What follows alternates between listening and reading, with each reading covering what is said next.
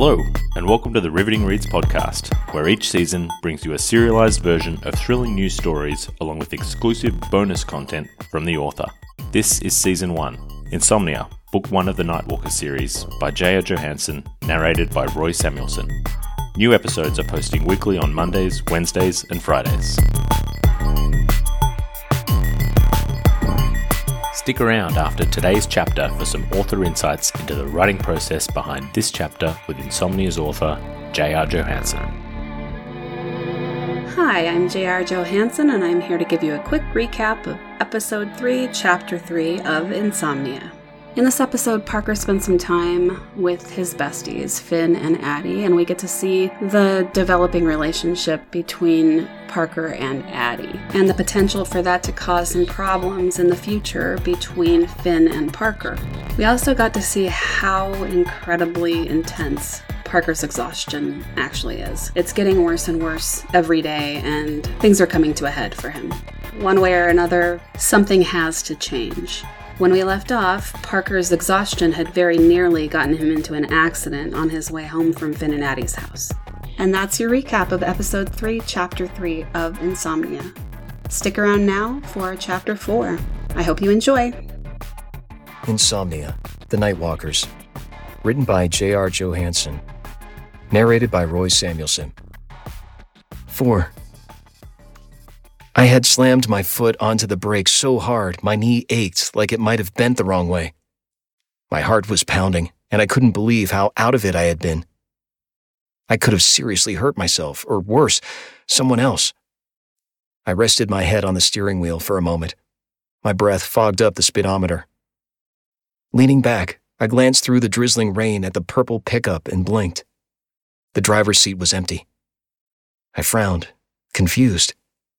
Maybe the truck had broken down and was abandoned here or something. I considered leaving. There wasn't actually an accident anyway. I hadn't hit the truck. A black motorcycle swerved around us. Correction, there wasn't an accident yet, but if I sat here in the middle of the street for much longer, there would be. I leaned forward to get a better look, but I still couldn't see anyone in the truck. When I reached over to put my car in gear, there was a sharp knock on my window. I glanced up, and there was a girl standing next to my car. Her eyes met mine. They were such a deep blue, they reminded me of the evening sky during a storm. Her hands pushed against her hips so hard she seemed to be using them to keep herself from exploding. She obviously wasn't hurt, but she looked extremely angry. And kind of like my mom in that pose.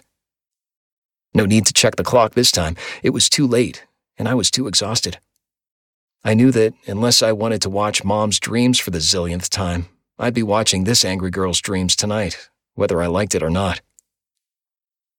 I sighed, turned off the car, and climbed out. The ends of her long dark hair curled out from beneath the hood of her jacket, and her eyes felt as dangerous as a loaded gun's barrel. Dragging an umbrella out of the back seat, I held it over our heads. Hey, um, that your truck? I ran my hand through my hair, shaking away some of the water, and tried to charm her with a grin. She looked stunned for a minute, and I thought I might get away with it. But then she clenched her teeth and growled.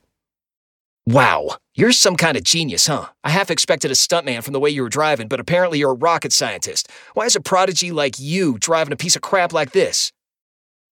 There was a hint of southern drawl in her voice that threw me off and it took me a moment to realize she had insulted me and my car in under 10 seconds. That had to be some kind of record. She kicked my tire with the pointy toe of one black boot. Come on, leave the car out of it. You didn't even get a scratch, I said. She crossed her arms over her chest. No, but in your hands, I'd consider even this oversized roller skate a lethal weapon. I had a knack for maneuvering people, at least that's what I called it. Kind of like manipulation, but not. It wasn't a separate ability, more like a side effect from spending my nights watching people's expressions while feeling their emotions. It made it pretty easy to read people, to understand them.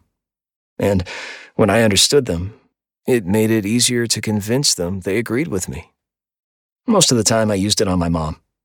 If I could tell her mood from her movements, her minute facial expressions, it was much easier to choose a good time to ask for things. One night, when she was feeling particularly guilty for working so much after my dad left, I ended up with a car. Not a great car, but a car. Considering I was only 15 at the time, I didn't complain. I tried not to maneuver people too often, but this seemed like an appropriate time. The girl's anger was getting us nowhere. This was a residential road that didn't see much traffic, but one motorcycle had already passed, and I didn't want to be sitting in the middle of the intersection in the rain when the next car showed up. I opened my free hand, palm up, rolled my shoulders back, and focused on keeping my face calm, open, and honest. Listen, I'm sorry. Um, what's your name? After glaring at me in uncomfortable silence for a full 10 seconds, she finally answered. Megan. Okay, Megan, I'm Parker, and I'm really sorry I ran that stop sign. I had a long day. I'm really tired, and it was totally my fault. I didn't mean to scare you. I kept my voice soft and level to show sincerity, then extended my hand to her, hoping the little hothead would accept my apology. She seemed slightly mollified, took a deep breath, and glanced back at her pickup again before sticking her small hand into mine.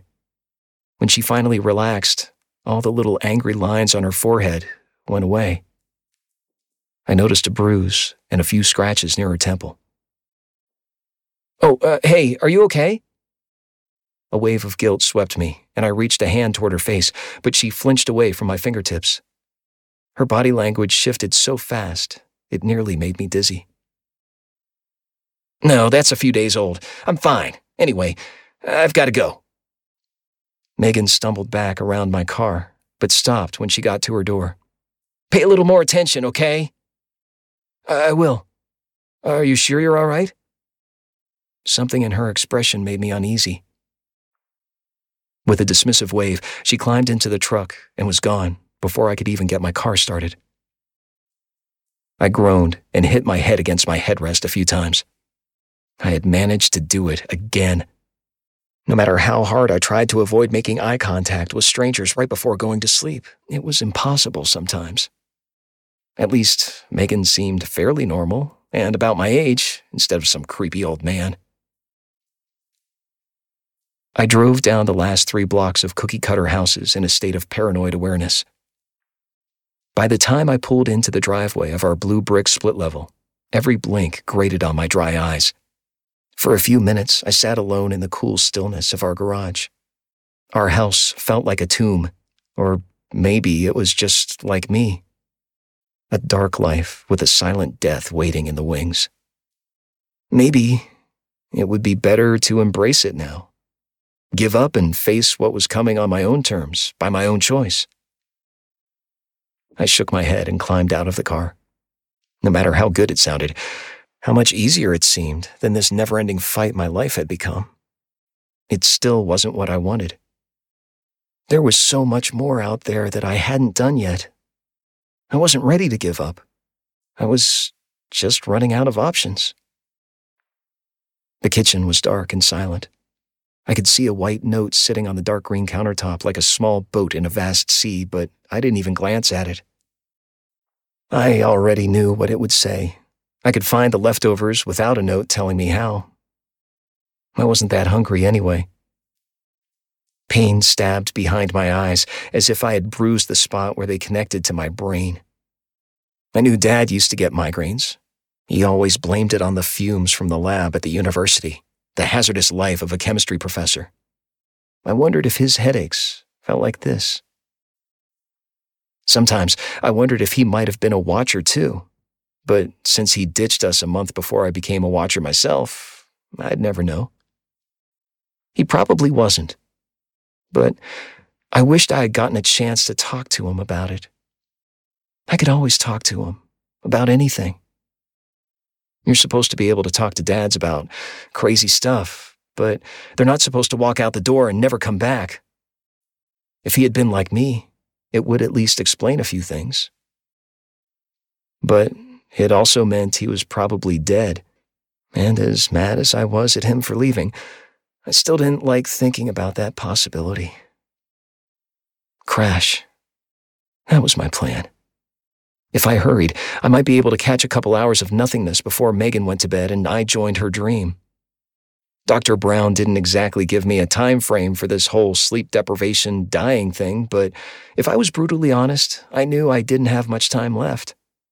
My body couldn't take this much longer. The quiet dimness of my room eased the throbbing in my head. The curtains were super heavy and dark gray, so even during the daytime, if you turned off the lights and closed the curtains, it was very dark. At night, you couldn't see your hand in front of your face. Total blackness. I collapsed on the bed. Who knew how much longer I could survive this way? It could be a year, but I doubted it. More likely, less. Would I have time to explain, or at least say goodbye to the people I cared about? How would my mom handle it? Or Finn and Addie? I rolled over on my side and punched my fist into my pillow, vowing to myself to find a way to tell them goodbye. I wouldn't leave them wondering, the way Dad had left me. The familiar rippling sensation came as I moved from my own dreamless white void into Megan's dream. A warm awareness slipped over me, and I hoped the rest of her dream stayed this calm. Too bad I couldn't thank her for staying up late and giving me a couple hours of this peaceful solitude. I'd probably never see her again, and even if I did, that would be a really creepy thing to thank someone for. I listened for a long moment to the thrumming inside my head. I used to wonder if it was my actual heartbeat that I heard, or just some part of the dream that even the dreamer wasn't aware of. I decided it must be mine. The dreamer didn't even know I was here. Why would they bother giving me a heartbeat? Besides, I liked it better this way. It was the only thing I had control of in the dreams. If I breathed quickly or got excited, it would speed up. If I relaxed, the gentle cadence would slow. My heartbeat was my tether to reality. I braced myself for the sound of her dream to come, waiting for it. But when it hit, I barely noticed. Birds were chirping in the distance, and there was water sloshing around somewhere. Smell hit next, sweet and earthy, a wheat field on a warm day. When sight arrived, it didn't disappoint.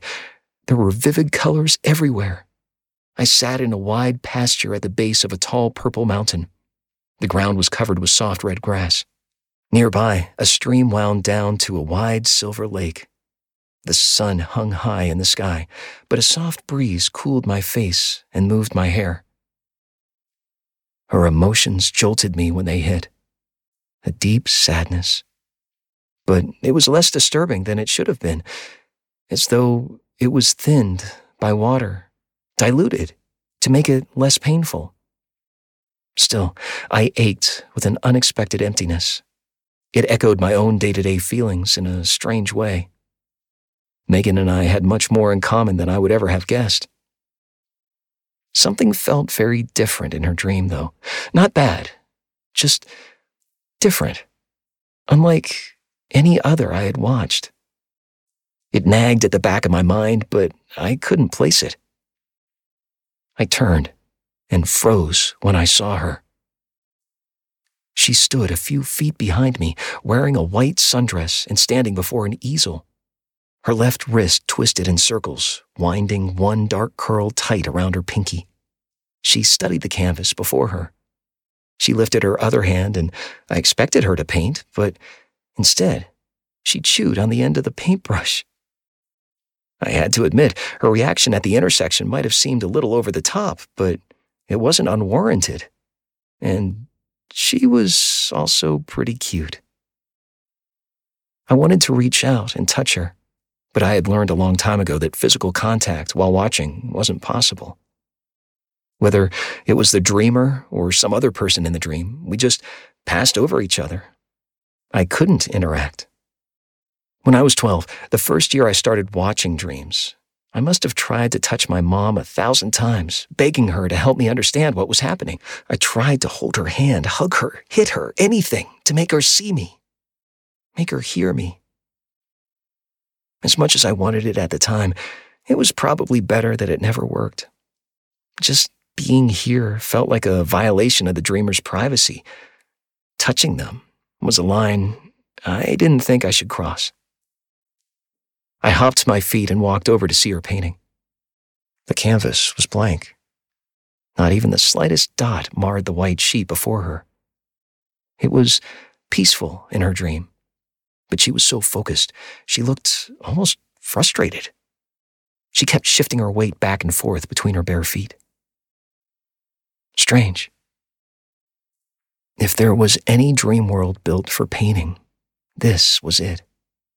It was so gorgeous. Her deep sadness felt almost foreign in this place. Everything around us was so quiet, calm, and beautiful. This wasn't a memory, but it probably wasn't a fantasy either. I had never seen anything like it. I closed my eyes and felt the sun on my face. A feeling of serenity soaked through my skin. What was so different? In that instant, it hit me. This dream had only one layer. I didn't think it possible, a single layer dream, but it was so calm and real. It was like life, but enhanced somehow. Everything felt more vibrant. But it wasn't just what was happening in her head that was different, it was what was happening in mine. I could feel it in some inexplicable way a freedom in my thoughts, a flexibility in the way my mind drifted. Hope seeped through the cracks of my carefully constructed wall.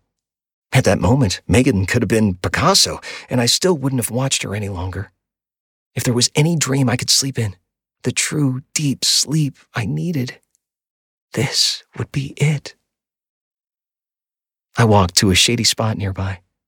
Rubbing my hands together to still their shaking, I took a deep breath. I could handle the disappointment if this attempt failed like all the others.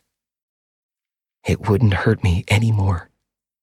Forcing my muscles to move, I reclined on the soft red grass, closed my eyes, and slept. Thanks for listening to the Riveting Reads podcast, Season 1 Insomnia. New podcast episodes will be available every Monday, Wednesday, and Friday. If you're not the patient type and want the full book now, you can find the audiobook on Audible Podcasts or the paperback version on Amazon. Stick around for some author insights from J.R. Johansson about the chapter featured in this episode.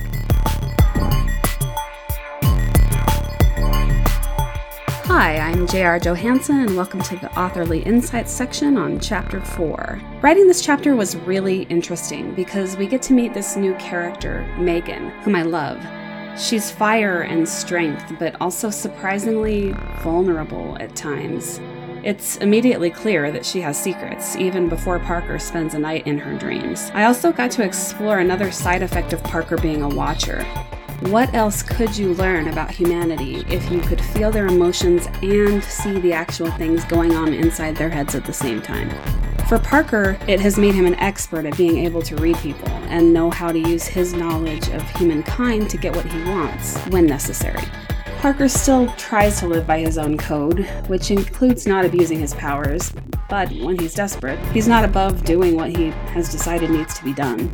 At the end of the chapter, we also get the first hint that there may be some dream situations that, for unknown reasons, are different, and that they may just offer a bit of hope for Parker and for his future.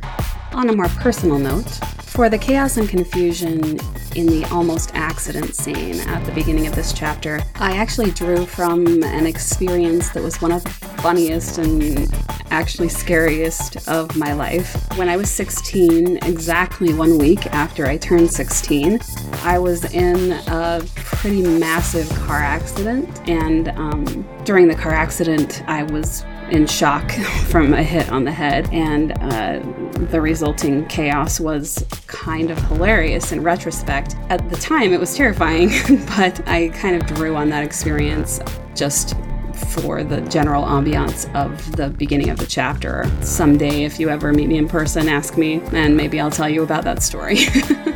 That's it for the authorly insights on chapter four. Thank you for listening. I hope you enjoy what we're doing here, and I will see you next episode. Bye.